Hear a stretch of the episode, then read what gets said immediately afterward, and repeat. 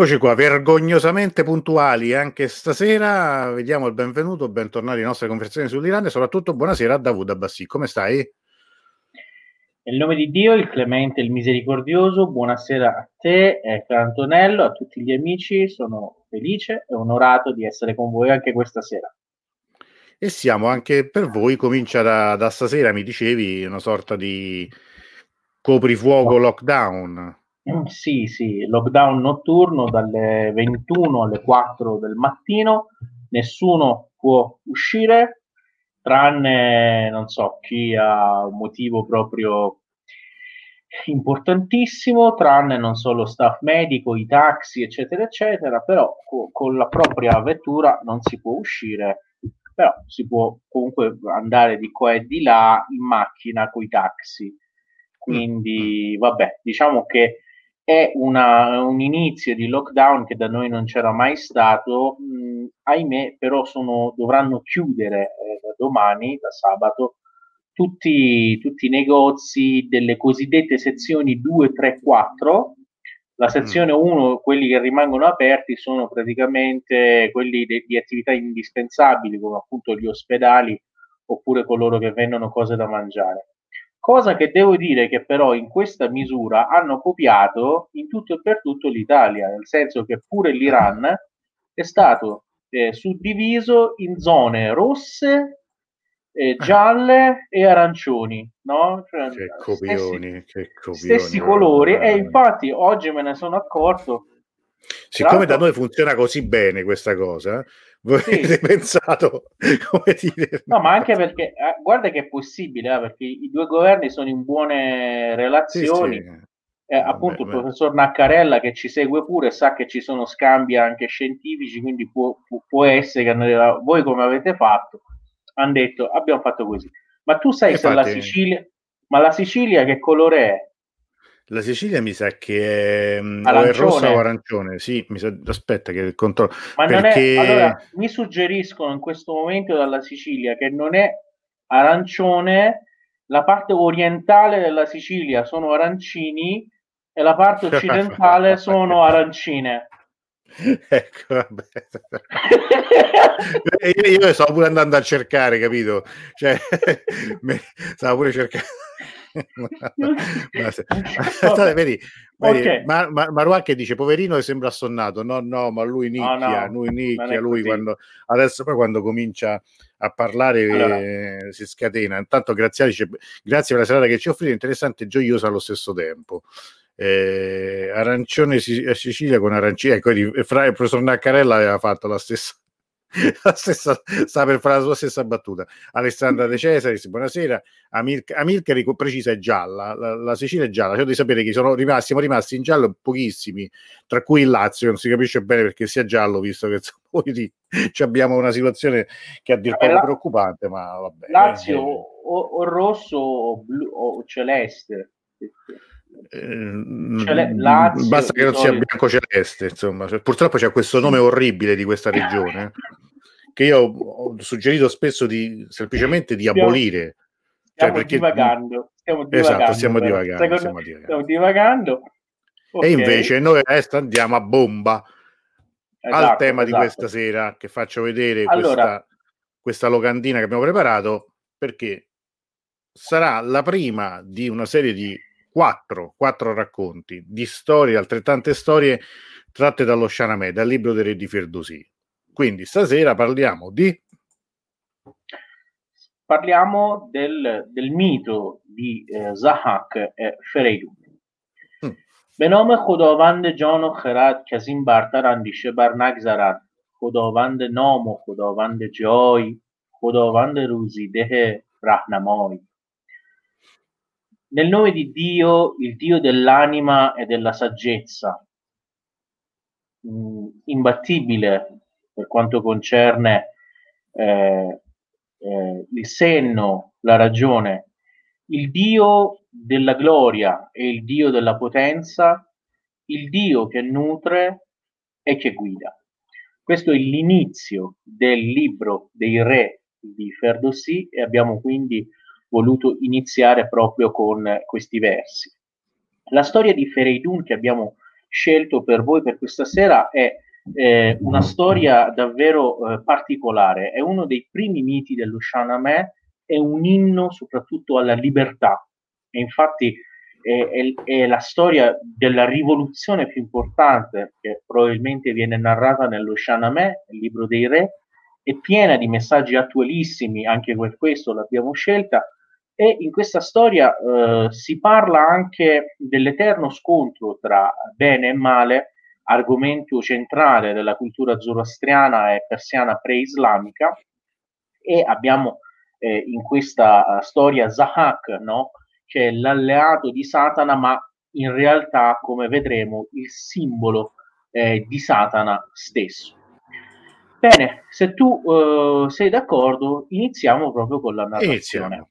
Iniziamo. Allora, in uno dei primi re che praticamente eh, ci fu, eh, viene, di cui parla lo Shahnameh, è il re Jamshid, questo re grandioso no? che eh, inventa tantissime arti, fabbrica le armi da guerra, so, la seta, usa la seta per farne le vesti, eh, aiuta gli agricoltori, i guerrieri e quindi è un grandissimo dio, è uno dei è un grandissimo re, scusate, uno di cui lo Shahnameh parla tantissimo. Eh, lui eh, regna per tantissimi anni, per secoli, però a un certo punto diventa superbo e allora che cosa fa? Eh, dichiara di essere lui stesso, Dio.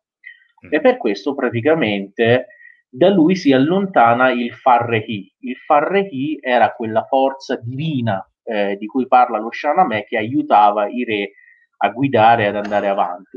E quindi da lui si allontana la sapienza, la saggezza, il Farrehi, quindi la provvidenza divina, possiamo dire, e a questo punto l'Iran, il bello è che il termine usato dalla Shahnameh è proprio Iran Zamin, no? Quindi c'è il termine Iran, eh, al tempo della stes- stesura dello Shahnameh, siamo nei dintorni dell'undicesimo secolo d.C., tra l'altro ricordiamo che Ferdowsi raccoglie miti precedenti, quindi possiamo dirlo con certezza che anche prima dell'Islam, eh, tantissimi anni prima, comunque si parlava di terra d'Iran, di Iran Zamin, come è presente anche il termine Iran Vich, come la terra originaria degli ariani che si trovava in Asia centrale. Comunque, eh, tornando al nostro racconto, intanto, mentre l'Iran Zamin entra in crisi con questo Jamshid, abbiamo in una terra che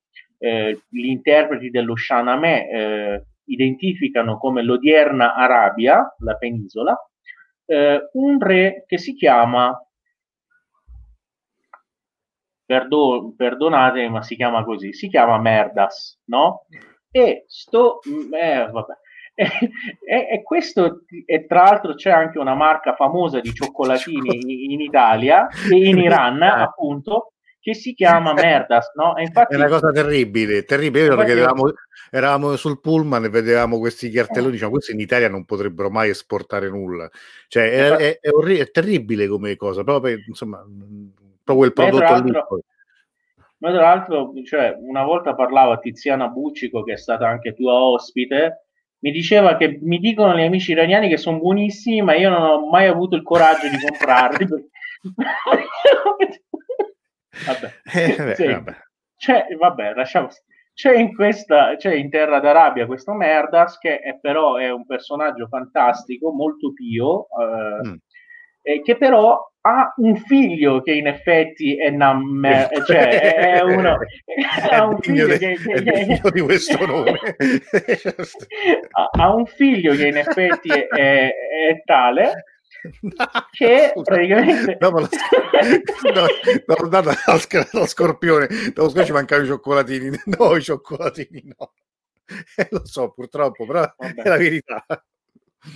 È la, vai, vai, la pura prego, verità allora eh, e quindi eh, questo praticamente eh, figlio, che si chiama Biurasp perché suo padre gli ha regalato 10.000, 10.000 eh, cavalli, 10.000 cavalli nella lingua persiana antica si dice Biurasp, questo tizio è così indegno da uh, augurarsi la morte del padre per poter prendere mm. il suo posto.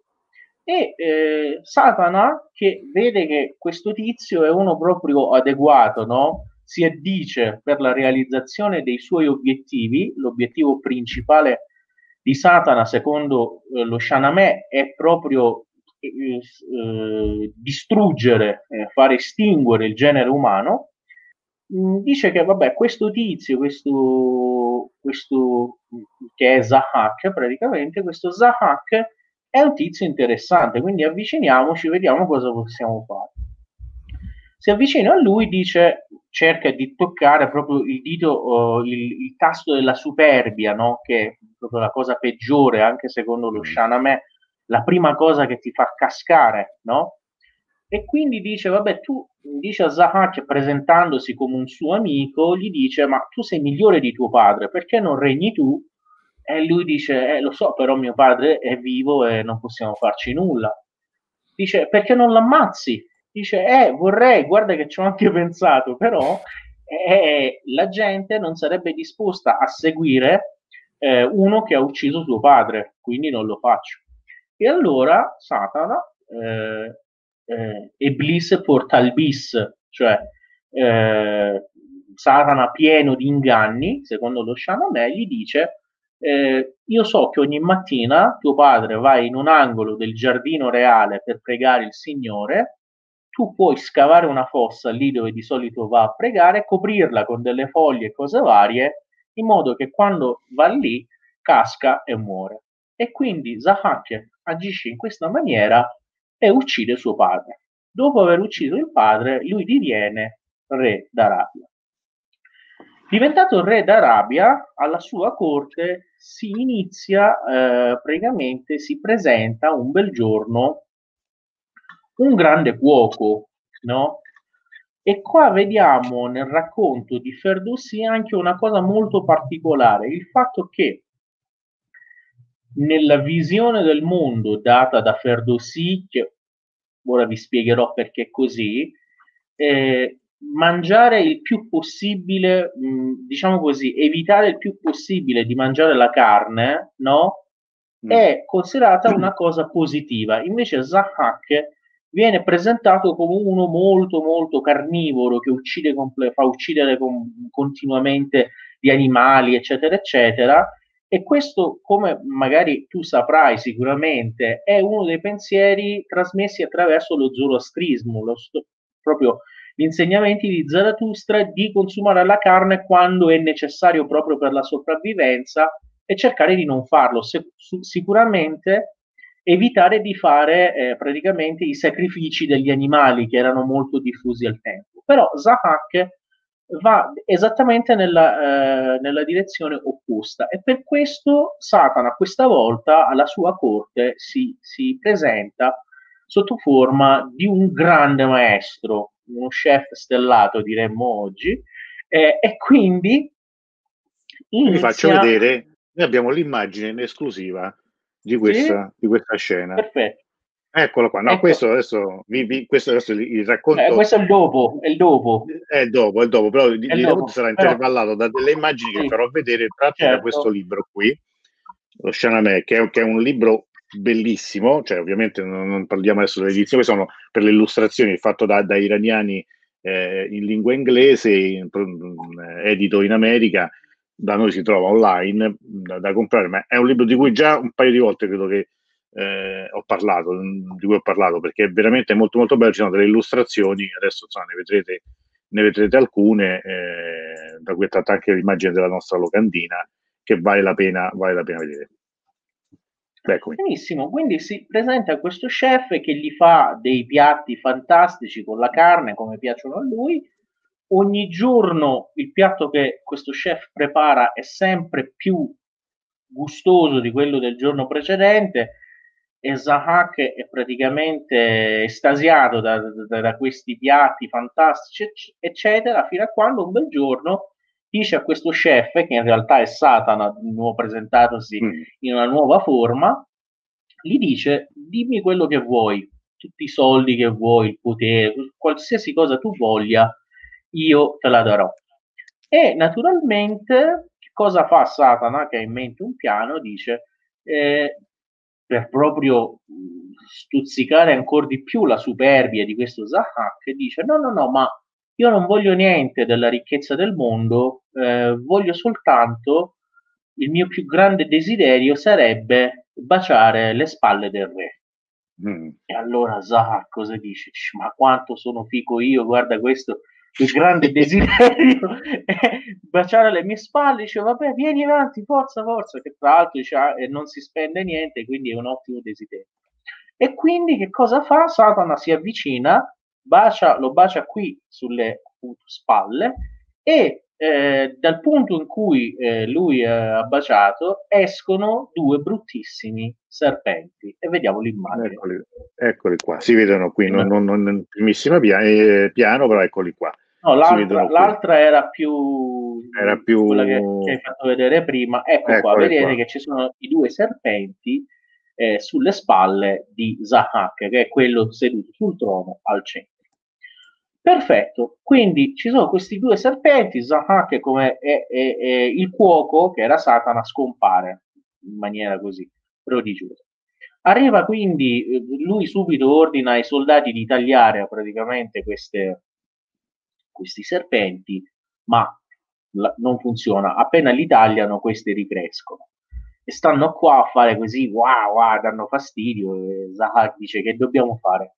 E quindi lui riunisce, fa un grande, diciamo, quando chiamano praticamente i medici, fa, fa un grande annuncio. Uh-huh. Sì, sì, chiama praticamente i medici da tutto il mondo allora, conosciuto, allora conosciuto e arrivano tutti loro alla sua corte. Arrivano alla sua corte e ognuno cerca di dare una sua soluzione, soluzione per fare vedere come si possono togliere questi serpenti. Tutti i medici eh, in maniera univoca dicono che questi serpenti sono in qualche modo collegati al cuore di Zahak, no? Zahak, riflessione sul nome, è praticamente la forma eh, modificata di Agi Dehak, Agi nell'antico persiano vuol dire appunto serpente, no? Quindi Agidahak o Zahak, il nome stesso ha in, in, sé il termine serpente e il serpente negli antichi miti persiani è proprio il simbolo del diavolo. E quindi eh, Agidahak eh, convoca questi medici, dicono che questi serpenti sono in collegamento con il suo cuore e non possono essere estirpati in alcuna maniera. Un solo medico che arrivava da una contrada molto lontana dall'India dice che eh, uso gli stessi termini dello Shahnameh per magari farvi appunto capire un po' anche la geografia di Ferdowsi, eh, dice che eh, questo medico che arriva dall'India dice che c'è una soluzione in realtà. La soluzione sarebbe dare in pasto a questi serpenti ogni giorno eh, un cervello di un giovane ragazzo, un uomo. In questa maniera, cibandosi del cervello di un uomo ogni giorno, ognuno dei serpenti, quindi sono due uomini al giorno, eh, questi gradualmente scompariranno. Indovina tu, Antonello, chi è il medico indiano? Sempre lui, è sempre il diavolo. certo. È sempre lui, appunto. Sempre Sara. non era fu- questa volta...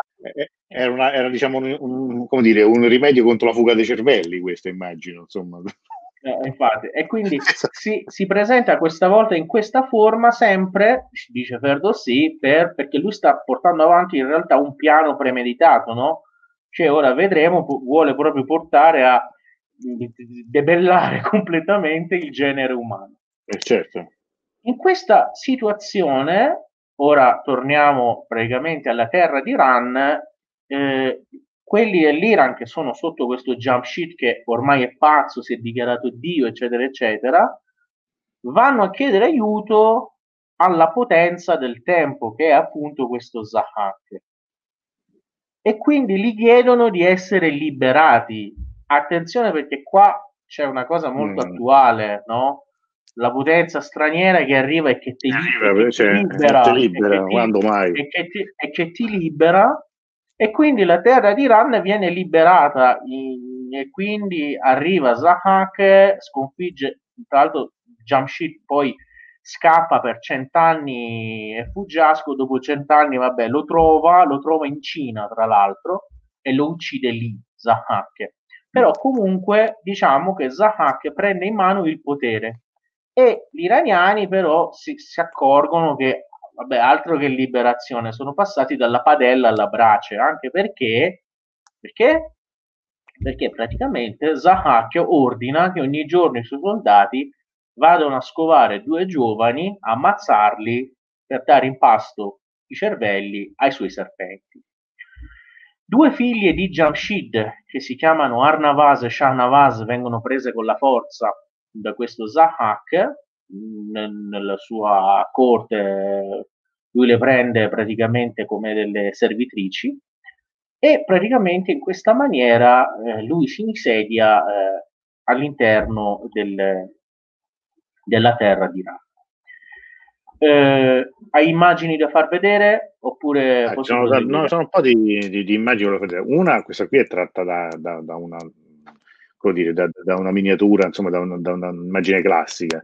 Le altre sono appunto queste di, di, questo libro qua, la stessa l'abbiamo riprodotta qui più o meno, che poi andiamo mm. avanti insomma con la storia, però ecco, far vedere anche i colori che secondo me sono veramente mh, mm, eh, bellissimi di questo libro. Non si vede bene, eh, qui, qui chiediamo delle, delle, cose successive della storia, vedete che è in inglese il testo eh, che si vede. Arriver- c'era, arriveremo. C'era, c'era, una domanda allora, prima che mi faceva sì. eh, Jacopo. Ci sono, c'è una versione italiana dello Chalamet, sì, magari abbiamo già parlato, di questo libro qua no, questo è soltanto in inglese. E Franco invece ci chiede, ci sono stati vari imperatori persiani che hanno preteso di impersonare Dio, giusto?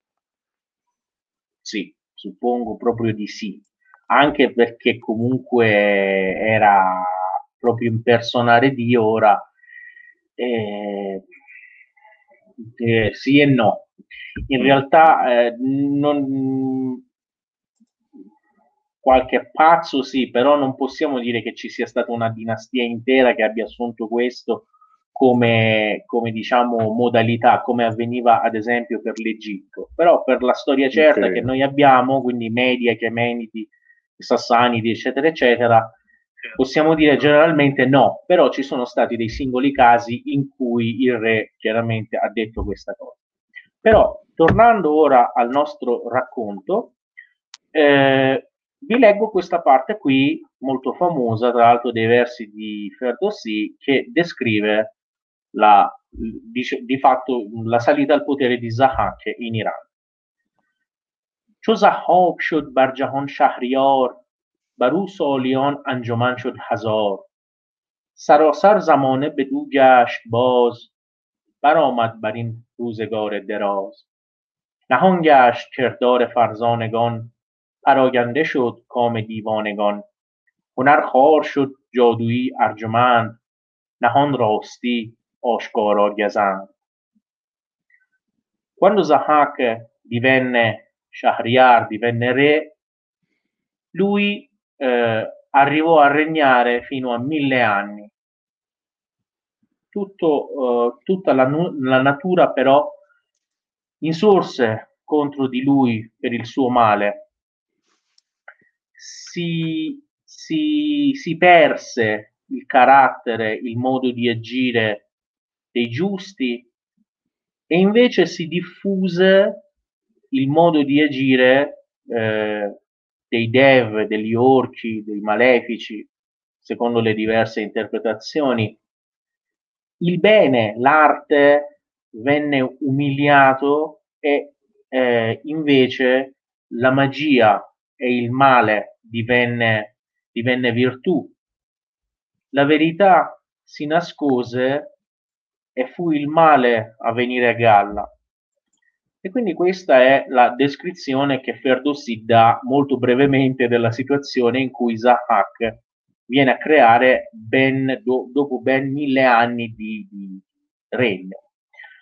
E eh, però qua a questo punto, quando lui continua quindi a, a, uccidere ogni giorno due persone, ci sono Armail e Garmail, che sono due fratelli due fratelli che sono praticamente mh, discendenti di Jamshid, quindi di sangue reale, loro vanno ad apprendere appunto la, la preparazione dei Khoresht, che sono gli intingoli, ancora oggi li chiamiamo così, e per essere assunti nelle cucine reali. Vengono assunti quindi nelle cucine e loro che cosa fanno? Ogni giorno mh, riescono a salvare, perché eh, salvando tutte e due le persone hanno paura che la cosa venga fuori, no? Quindi ogni giorno salvano uno dei due tizi catturati eh, e niente, lo fanno, lo fanno scappare e al posto di lui prendono, prendono una pecora, sì, l'altro l'ammazzano lo stesso. Prendono una pecora, mischiano il cervello della pecora con quello umano mm. e quindi fanno una cosa, un, mix da dare ai serpenti di Zahak. Quindi Secondo... quando la prossima volta mangiate calle pacè in Iran, tenete a mente questa storia, vi passerà l'appetito. Secondo Ferdowsi, qui succede però una cosa, attenzione, molto eh, interessante, perché quando eh, praticamente questi, questi uomini, poi tra l'altro quando li salvavano, questo, questi fratelli Armaile e Ghiarmaile, dicevano chiaramente a quello salvato, mm. guarda che tu devi risultare morto, no? Quindi per favore allontanati, non farti più vedere in città e va nelle montagne, no? E questi andavano, andavano, andavano, a un certo punto quando si fanno 300 nelle montagne, iniziano a mm, fa, eh, comprarsi delle pecore, far pascolare, formare famiglia e qui Ferdowsi racconta che i curdi, i curdi sono discendenti di questo gruppo di persone salvate da Armaile e Gharmaili. Quindi abbiamo una, anche la radice mitologica del popolo curdo. Mm, Potrebbero anche seguirci in questo momento alcuni amici. È molto affascinante che Ferdowsi la parli anche di questa cosa. E quindi eh, succede che eh, eh, questa cosa quando mh, mm, Zahak ormai ha governato per circa 950 anni, secondo lo Shahnameh, una bella notte fa questo sogno, questo sogno in cui vede che c'è un giovane eh, che ha questo corpo, uh, cioè la vite molto stretta, ma le spalle molto larghe, quindi è uno proprio che bodybuilder, che arriva con questi muscoli fantastici, arriva, lo incatena praticamente, gli getta una catena sul, sul collo e poi con una clava che ha l'estremità a forma di mucca gli dà una mazzata proprio forte in testa e lo uccide. Appena ve- cioè, c'è questo sogno, lui eh, si, si, risveglia gridando e eh, appunto le due, le due Shahnavaz e Arnavaz, le due principesse persiane che lui ha accanto a sé, lo convincono a raccontare questa cosa di che sogno si tratti. E eh, lui racconta il sogno e qui vengono convocati tutti i Mubad. I Mubad cosa sono? Sono i religiosi zoroastriani, no? ancora oggi si chiamano così. Quindi tutti i Mubad vengono convocati e a loro lui racconta questo sogno. Chiaramente eh, i Mubad ben si vedono da spiegargli che cosa significhi e chiedono tempo, si ritirano. Dopo tre giorni in cui questi hanno proprio paura, una paura proprio micidiale, alla fine uno di loro racconta a Zahak, dice che il, il, questo sogno significa che un ragazzo che eh, deve essere nato proprio da poco, un giorno ti ucciderà e gli dà anche, non so questo come fa a capirlo dal sogno, però vabbè, erano mubad, ce la facevano. E quindi gli dice che questo ragazzo si chiama Afridun o Fereidun, mm, si chiama, eh, il padre si chiama Aptin, la madre si chiama Faranak eh, e eh, Zahak dice ma perché questo tizio ce l'ha con me? Dice eh perché tu eh, ucciderai suo padre e anche la, la mucca che eh, lo ha allattato.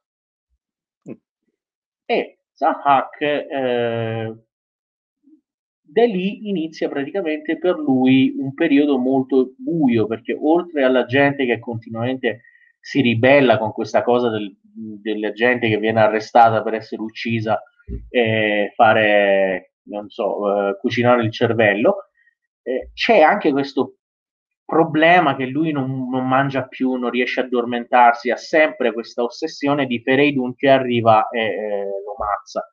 E, e quindi eh, che cosa succede? Nuovamente Satana si presenta da lui sotto forma di consigliere e dice, poco dopo comunque il sogno, e gli dice che guarda che tu una soluzione ce l'hai, perché Zahak diceva ma io ora questo Fereidun in tutta la terra di Iran che ora capirete che era anche, era anche abbastanza vasta dove lo trovo? e questo consigliere che in realtà era Satan dice ma guarda che il problema non è trovarlo tu non lo devi trovare tu sai cosa fai? mandi soldati e dici di ammazzare tutti i neonati maschietti nuovamente che trovi così sei sicuro no? e quindi vai sul sicuro, li ammazzi tutti e siamo a posto. E quindi qua eh, c'è eh, una sorta di strage degli innocenti eh sì. e eh, nuovamente una, una, grande ingiustizia inflitta da, da Zahak, che poi tra l'altro eh, eh, ripeto, continuava a dire agli iraniani di essere il liberatore, di averli liberati, no? di, quindi cioè, non è che poi ufficialmente lui ammetteva di essere un figlio di merdas, tecnicamente si può dire. no, lui diceva di essere proprio... Comunque, eh, dove eravamo arrivati? Ecco. Eh, ma, quindi, ma tutto questo in... i serpenti erano, se ne erano un po' andati o rimanevano sempre lì? No, no, i serpenti rimanevano lì, giornalmente mangiavano questo miscuglio di cervello di pecora e umano, e tranquilli per eh. lì, eh sì, eh, tra l'altro mm, sì, è raffigurato con questo elmo con due serpenti. Tra l'altro le, le raffigurazioni che fai vedere tu del libro sono importanti perché sono eh, queste di fatto in passato eh, caratterizzavano tutte le chai khane o kahvehane, mm. case del tè o case del caffè in Persia e la gente quando leggeva appunto narrava lo Shahnameh in Natal gli, gli racconta storie no? lo facevano con praticamente recitando i versi dello Shahnameh magari ora provo a recitare anch'io così sentite cantando, proprio recitando, accompagnati magari dal santur, no? Che è quello strumento certo. persiano fantastico, accompagnati anche dagli strumenti praticamente eh, musicali. E Zahak a questo punto eh, quindi ordina l'uccisione dei bambini e arrivano i suoi soldati anche presso eh, praticamente questa famiglia, no? questa famiglia Aptin, il padre di Fereidun, era sempre della dinastia di Jamshid e quindi aveva sangue reale. Aptin cerca di bloccare i soldati, viene ucciso. Viene uccisa anche la mucca che ha allattato Fereidun. Questa mucca era una mucca eh, prodigiosa perché nello Shahnameh si dice che eh, eh, sul suo pelo aveva tutti i colori esistenti del mondo, quindi era coloratissima questa mucca e eh, per tre anni aveva Fereidun aveva utilizzato il latte, aveva bevuto il latte della mucca per, eh, per crescere, una mucca considerata sacra. E quindi, e qui tra l'altro vediamo anche delle affinità con, con la cultura indiana, la mucca considerata sacra, particolarmente bella. E quindi che cosa accade? Che i soldati uccidono la mucca, il padre di Feridun Aptin, Faranacche con grande coraggio eh, prende Feridun e sale sul monte Damavand, quindi probabilmente erano qui vicini a Teheran. Eh, no? Siamo Sa- da te proprio. Sì, sì, sì. Sale sul monte Damavand, sale, sale, sale, finché i soldati dicono, vabbè, questa lì è, è entrata nella zona dei ghiacciai, probabilmente morirà.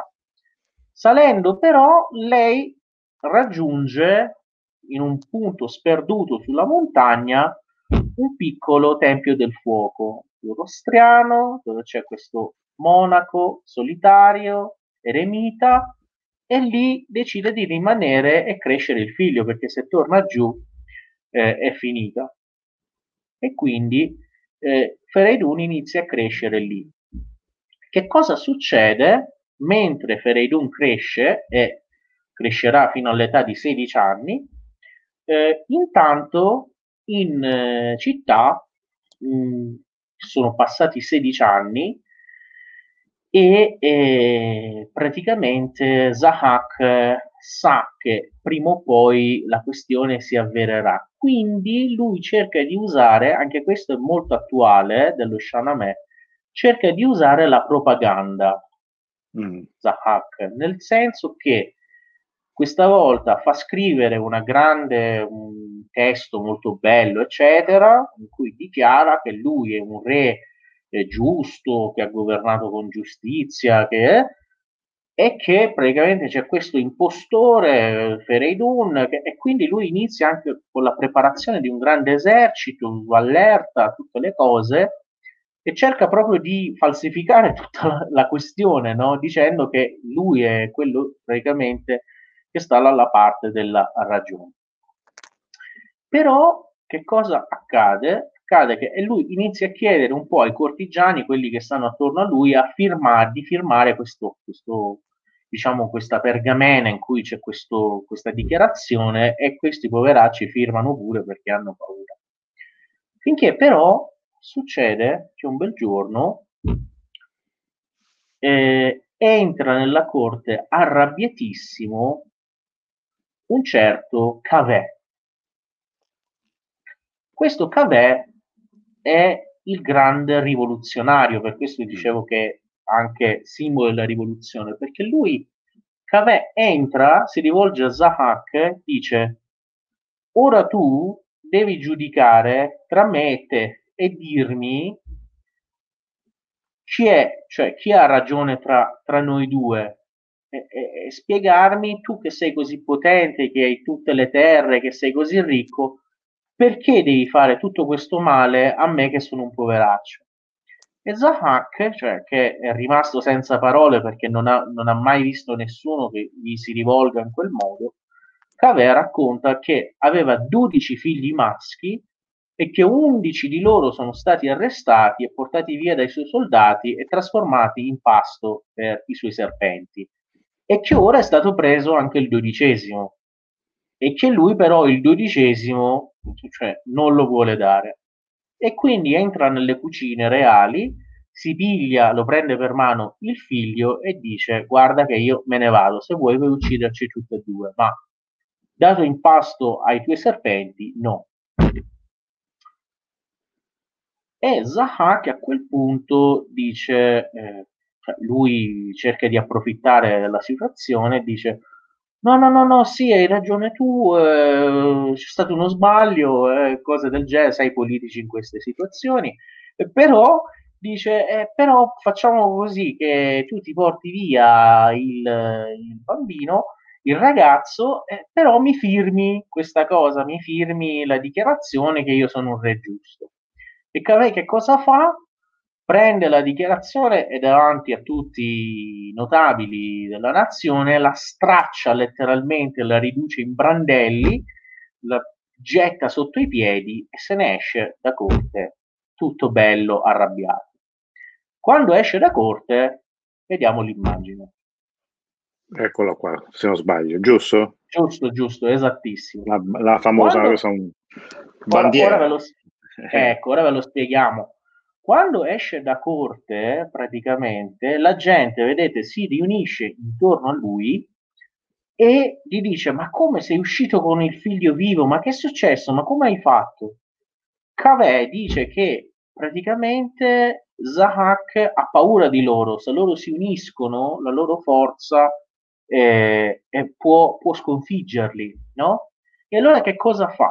Mette questa, questo grembiule, questo, questa pezza, meglio che grembiule, pezza di pelle che usavano, lui era un fabbro eh, che usavano i fabbri per lavorare, la mette su questa asta e le porta sopra. Dice da ora questa sarà il derafsh o la bandiera della nostra rivoluzione.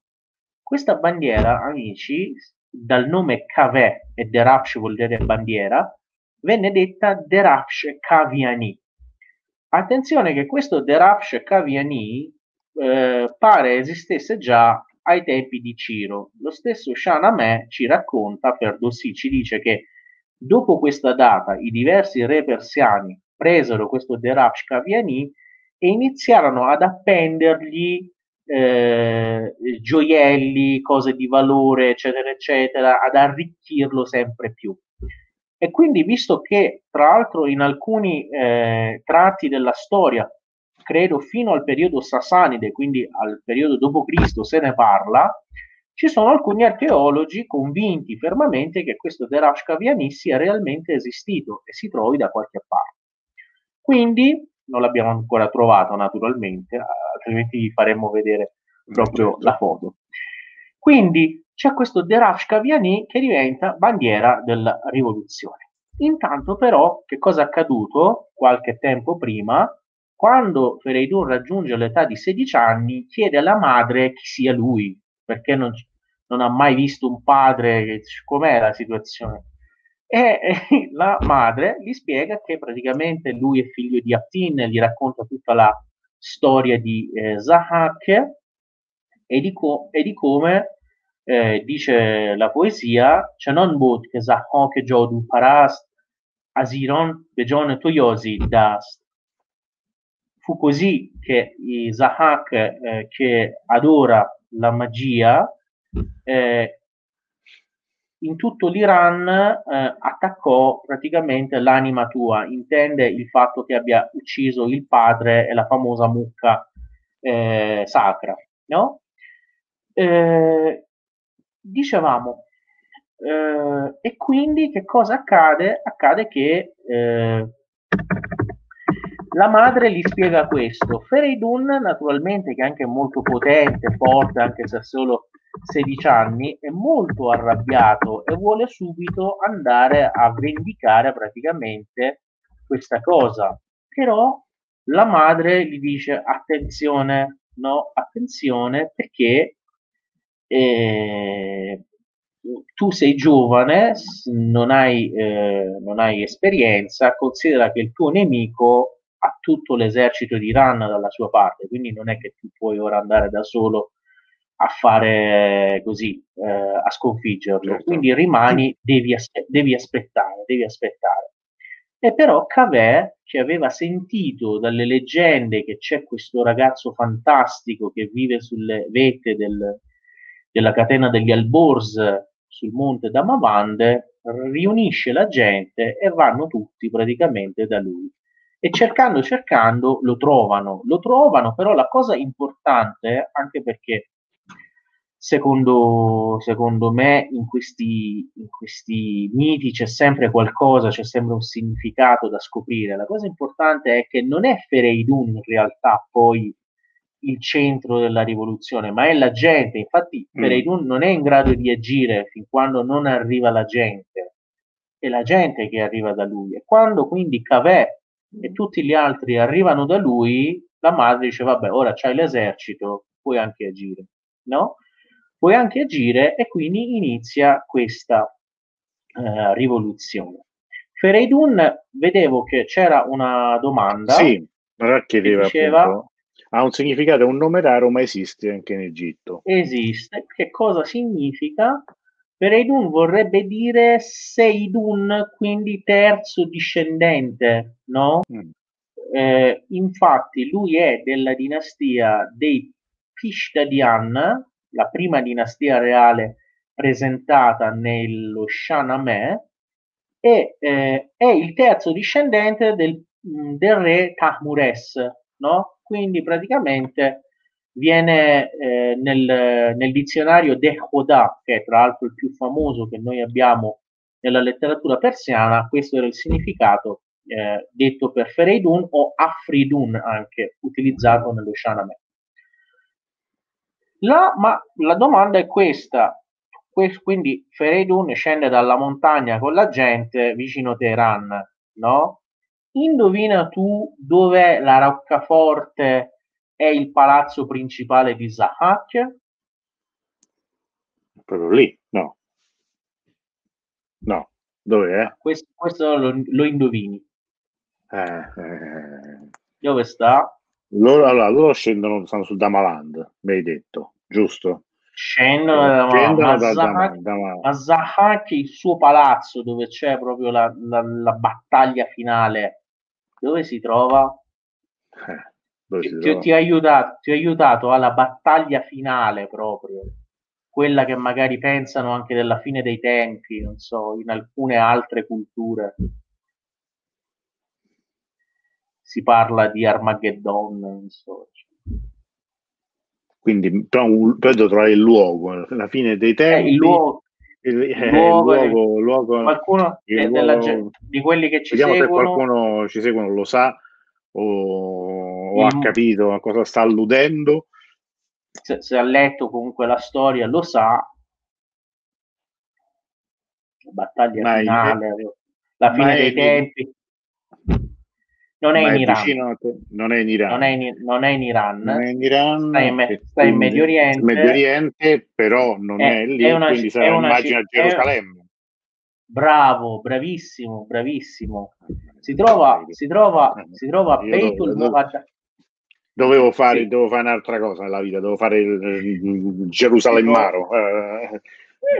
Si trova, si trova a Beitul Muqaddas o Beitul Mardis, stesso Ferdowsi spiega, mm la roccaforte di, eh, di Zahak dove lui praticamente si è asserragliato. E quindi l'esercito va in quella direzione ed è il bello che Ferdowsi ci, ci narra anche parte del trasferimento. Ad esempio il fatto che eh, l'esercito di Feridun scende fino al sud dell'Iran e vuole attraversare il fiume Arvand il fiume che noi chiamiamo Arvand, ma che come saprai gli arabi chiamano Shatul Arab, Shatul, no? Esatto, e che Shatul... ha creato altri problemi un po' di anni dopo. infatti io però mi chiedevo, io mi chiedevo, ma vabbè, questo nome Arvand da dove arriva? Arriva dallo Shahnameh proprio da questa quindi vedete che in questa storia stiamo scoprendo certo. tante cose, l'origine dei curdi, come si chiamano i fiumi, non so, eccetera. E quindi eh, lui, lui, arriva lì con questo suo esercito, c'è una sorta di guardiano del fiume, di un ponte, lui chiede di farli passare,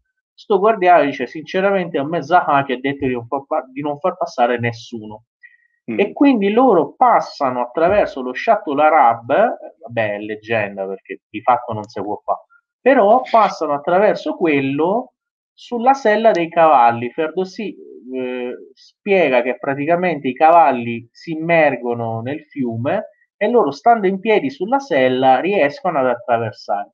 In realtà è molto più profondo di questo, quindi non si potrebbe fare, ma devo dire che ha ispirato anche alcune operazioni, eh, ahimè, della, della, guerra imposta, della guerra Iran-Iraq degli anni 80-88, gli iraniani di fatto lo fecero, cioè nel genio lì militare costruirono dei ponti, eh, dei ponti eh, provvi- eh, cioè, temporanei sì, certo. per, di barche, per, per, di, esatto, di, di, di per attraversare. Ci furono diverse operazioni anche fatte con sub, eccetera, eccetera. Quindi ci, ci fu questa cosa di, di attraversare l'Arvand ad opera della, della, del, dell'esercito di Fereidun. Loro fecero tappa anche a Baghdad e poi arrivarono appunto lì. Arrivarono, arrivarono lì e ci fu que- quella battaglia finale in cui Fereidun riuscì praticamente a eh, incatenare Zahak, dargli quella mazzata e renderlo, metterlo fuori gioco, ma ahimè, quando lui vuole ucciderlo, arriva da qualche parte da, da, da, questa voce che gli dice che non deve ucciderlo, mm. non deve essere ucciso. Esatto, non deve essere ucciso Zahak. Ecco qua, a sinistra abbiamo Fereidun che ha, giustamente vedete questa mazza con la testa di mucca che lui si era fatto costruire perché per ricordare appunto la mucca che si chiamava Bormaie che l'aveva praticamente allattato quando era bambino e che era stata uccisa appunto dai soldati di Zahak. Quindi questa voce eh, divina praticamente gli dice che non deve essere ucciso Zahak e deve essere incatenato proprio sulla vetta del monte Damavande di nuovo, quindi di nuovo sta faticata di chilometri e chilometri. E ritorna su, e torna giù, torna su. e quindi Fereidun alla fine eh, lo prende incatenato, lo porta sul Damavande e lì lo imprigiona praticamente in quel luogo. Quindi Zahak non viene ucciso ma è imprigionato lì e in questa maniera inizia il, il periodo del regno di Fereidun. Allora, regnò, mi auguro che... Regnò il grande Feridun e come era mille anni, come, come si conclude, c'è una parte del, del, dello Shanamè che ricordo, no? che, che, e, ad altri il suo trono lasciò, eccetera, eccetera. Tra l'altro, sai cosa? Parlando mentre tu parlavi, a parte eh, grazie per questo racconto bellissimo, molti di questi nomi sono nomi eh, maschili iraniani che oggi sono molto usati. Cavè, per esempio, mi viene, su, mi viene subito in mente Cavè Golestan, che è stato un grande fotografo eh, eh, iraniano, eh, figlio di un, di, un, di, un, di un, regista, di un, intellettuale, una famiglia molto importante nella cultura iraniana, che tra l'altro, se non sbaglio, è morto eh, durante la, una, una, delle varie guerre del Golfo come fotografo di guerra, appunto, finì su una mina, se non sbaglio, ma è un grande, grande fotografo iraniano. Certamente, molto... questi sono, sono, nomi molto uh, amati comunque eh, dagli iraniani, ricorrono tutt'oggi, quindi in realtà poi, se vogliamo dire ora, i, i, nomi più frequenti oggi in Iran sono nomi comunque religiosi legati alla tradizione islamica, però continuano ad esserci anche i nomi, eh, diciamo, dello Shahnameh, i nomi dello Shahnameh. Sì, Un'altra sì, cosa che vi volevo dire a proposito di questi disegni è che, eh, ripeto, questi disegni dello Shahnameh e queste storie costituivano un tempo una parte importante della, della vita degli iraniani perché praticamente il luogo di svago per molti era solo la casa del tè o del caffè, dove praticamente c'erano questi Natal che raccontavano le vicende dello Shahnameh e queste vicende dello Shahnameh erano comunque istruzioni per la vita e davano praticamente le lezioni di vita alle nuove generazioni. Ed il bello che c'è stato, soprattutto nel periodo Qajaride, un miscuglio tra la religione islamica e lo Shahnameh.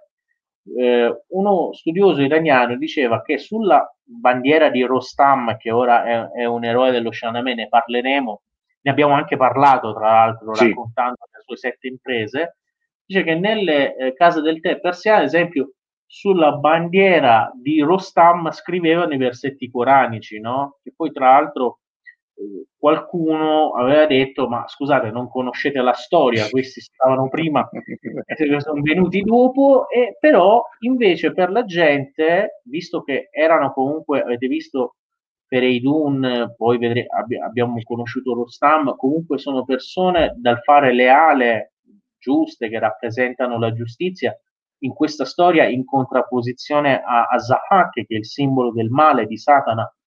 E quindi per loro aveva un senso, aveva un senso che comunque sulla bandiera di Rostam ci fossero i versetti coranici. Ah, vedi Claudio, Rostam che uccide il drago come sulla nostra maglietta, esatto, la maglietta di, di Ruse che io, che io uh, ho, ho, fatto prendendo appunto una vecchia, una, una vecchia miniatura, se, se, se, la ritrovo la faccio vedere, esattamente quell'episodio lì. Non è, non è un caso lo, io l'abbia scelto perché è una delle, delle, immagini secondo me anche più affascinanti del, del eccolo qua, qua non si vede magari benissimo perché è piccolino, però adesso lo, la ricarico e la faccio vedere. Tra l'altro no, c'era questo la commento do- del... La domanda è Prego. questa, indovina Rostam dopo aver, dopo aver ucciso il drago cosa ha fatto? Cosa ha fatto? Se l'è fumato perché era un grande... Eh certo, ovviamente.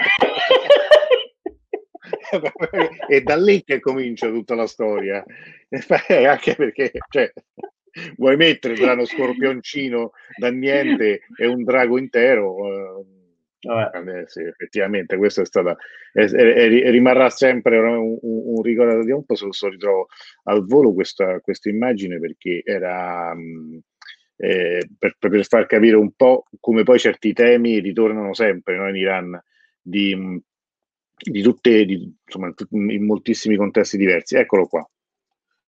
Lo faccio vedere così in primo piano. Vediamo fatto si sta caricando. E, mh, ecco, se si caricasse un po' più velocemente sarei più contento. No, c'erano, eh, sì, avevano, avevano, indovinato anche appunto altre persone, avevano capito che era Gerusalemme, Armageddon, insomma, avevi dato dei, degli indizi abbastanza, abbastanza, netti, poi ovviamente il viaggio ultraterreno eh, del profeta insomma, è, è, una delle, delle, città centrali del Medio Oriente. Um, ci sono allora, delle immagini. C'è Isabella, aspetta che ti aiuto un po', c'è Isabella Doniselli che ricorda giustamente che eh, c'è uno sciamame ah, sì, certo. italiano certo traduzione del grande Italo Pizzi a cura di Francesco Gabrieli, ripubblicato di recente da Luni Editrice. Luni Editrice. È una delle cose di cui abbiamo parlato già, no? lo Shanamè è questa, questa, grande opera che però è, è, effettivamente non è stata più aggiornata nella lingua, o meglio andrebbe probabilmente fatto, sarebbe un'operazione, un lavoro enorme, per cui ovviamente l'italiano di Italo Pizzi è l'italiano dell'Ottocento, quindi risente un po' di, di, diciamo, di, questa, di questa datazione. Eh, quello che vi ho fatto vedere io prima non c'è in, uh, non, non c'è in italiano, quell'edizione è soprattutto da vedere. Io ve la metto qui come link. Eh, non è che faccio pubblicità, ma eh, si trova soltanto su, su, Amazon. Adesso non so perché, invece il mio qua il sistema sta, sta un po'. Rall- ah no, eccolo qua. Lo trovate qui. Dico subito, costa un po', costa 70 euro.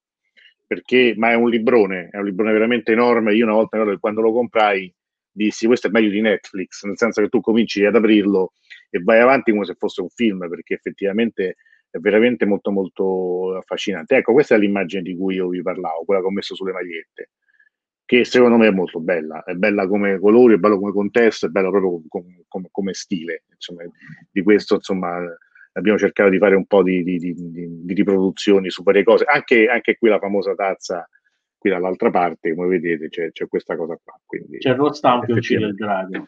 Esattamente, esattamente. Allora, c'era un, nei commenti il professor Naccella che ecco, cita appunto versi famosi, certo, molto sì. sofferto in, in, questi 30 anni, ho animato da Jam con il mio verso, non morirò ma vivrò nel mondo perché ho diffuso il seme della, della parola, qualunque cosa abbia senso, percorso e fede, dopo la mia morte mi manderanno elogi. E questo è interessante come questa traduzione sia leggermente diversa da quella che genere leggo sempre io, che è tratta da un'altra edizione di cui, di cui abbiamo parlato. Però, eh... È il modo in cui si conclude, diciamo, lo Shanamè di Ferdowsi, il libro dei re, e eh, Ajam intende praticamente i persiani, non arabi, e quindi diciamo che in effetti la sua opera che tira fuori e raccoglie tutta la mitologia persiana, in effetti fa rivivere l'orgoglio e il nazionalismo persiano, lo fa lui con la letteratura, lo fanno grandi scienziati anche con la scienza, come Avicenna di cui avete parlato, Rasima, molti altri,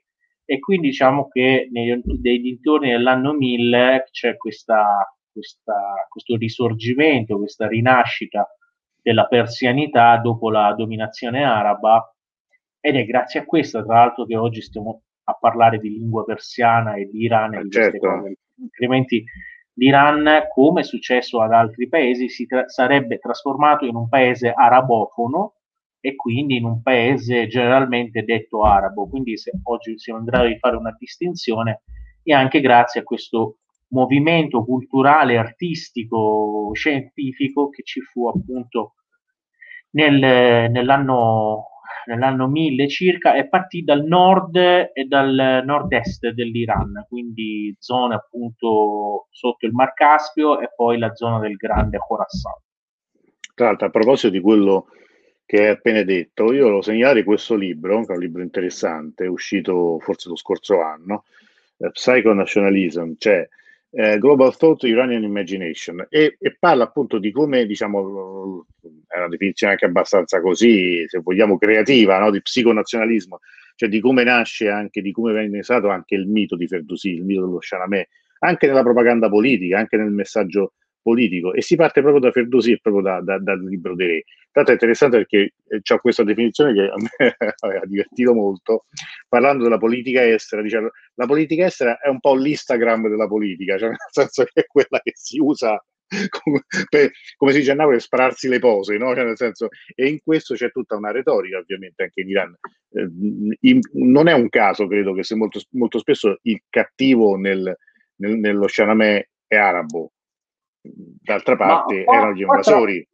No, però devo dire ora in difesa anche di, di Ferdosi che eh, intanto c'è una descrizione molto positiva del padre di Isaac, no? che è mm. uomo molto pio, religioso, eccetera, quindi si, si capisce, tra l'altro eh, la prossima storia, così arriviamo anche, la prossima storia che vi racconto qual è? È quella di... Quella c'è di, la aspetta, lista? Eh, c'è la lista ma non me la ritrovo. Eh, eh, sì, dimmela tu, dimmela tu. È quella, eh, non lo so, è quella di, secondo me, qual era? Beh, per forza ci deve essere, visto eh, che infatti, qui abbiamo Feridun, e ci deve essere Feridun, la storia di Feridun. Vabbè, Feridun era questa, e poi quella successiva, qual è? Secondo me era quella di Sal, era quella di Sal, no? Che comunque se non è quella successiva ve la racconteremo. Eh, Ferdowsi ah, è, è, un gra- è, un grandissimo, praticamente conduce con, con, suo, con, questa sua opera una grande lotta contro il razzismo. Infatti nel mito di, eh, di Zal, no? nel mito di Zal e Simorg, eh, vedremo... Zal, Sal e Simorg, eccolo qua, questa è, esatto. è, la prossima puntata. La prossima puntata, il mito di Zal e Simorg, eh, che è un uccello fantastico, e Zal, questo personaggio che conosceremo, quest'altro eroe, ah, Lavan dello Shanamè, c'è un, un, grande inno, diciamo, alla, alla tolleranza e alla, alla grande lotta contro il razzismo. Quindi qua devo dire di no, Ferdowsi in, in okay. realtà non, non, fa una distinzione o prediligere un'altra una popolazione sulle altre e tra l'altro anche questa storia di Zaha che come vi ho spiegato dice che la colpa è proprio degli iraniani che vanno a, a trovarsi uno che li liberi da Jamshid che invece è anche peggio di lui, no? E eh, quindi attenti, attenti ai liberatori che arrivano e che vi liberano, che poi però eh, sì, non si sa come mandar via loro. Sì. Agli portatori di libertà, eh, che sono, eh, esatto. Che sono esatto. andati di moda per un po' di anni, adesso speriamo che magari cominciano okay. ad andare un po' fuori moda. Allora, Vabbè. grazie Davud. Eh, grazie a voi. Che ci hai raccontato. Spero, dici, che abbiate, spero, che abbiate, gradito, non sia stato noioso e eh, no, niente. grande Davud. Allora, noi ci diamo eh, appuntamento, restiamo d'accordo la prossima settimana. Esatto, con, se, con Dio, la... se, Dio, se, Dio, vorrà, inshallah la prossima settimana con Sam, che è il padre di Zal, che è il principale protagonista, e Simor, questo uccello fantastico, eh, vorrebbe dire trentuccello, ora letteralmente tradotto, e vedremo che cosa accadrà. E, eh, però diciamo anche il, il, il senso di questo mito, che l'abbiamo anche detto, è un inno alla tolleranza, appunto, è un grande no al razzismo. Vedrete perché. Bene, bene. Allora, grazie a tutti. Io, come sempre, cercherò di darvi un... Uh, ecco, cioè, anche Claudio da Wood. Ciao Claudio. Eh, grazie alla prossima. Alessandra Bravi da Wood e Antonello. Bravi soprattutto da Wood che ci ha fatto questa lezione, suo racconto anche no, molto, anche molto divertente devo dire anche molto divertente in fondo, sono riuscito anche a raccontarlo in modo, in modo così, insomma, creativo, puntata interessante e distruttiva, molto interessante, grazie. Eh, noi ci vediamo lunedì, lunedì si ritorna a parlare un po' di politica, avremo Luciano Borsatti e parleremo un po' della situazione dopo le elezioni americane, cercheremo un po' con Luciana di capire un po' che cosa accade e avremo altre incontri interessanti in settimana un, un, po' di meno perché saranno insomma giornate un po' convulse per, per, per, tanti, fa- per tanti, mm, motivi, però cercheremo comunque di, di, di dare una, una, scaletta della settimana, credo domenica, come, come faccio quasi sempre. Grazie ancora a Davud, grazie a tutti e ci sentiamo noi con Davud, noi ci vediamo la settimana prossima. A tutti quanti, buona serata.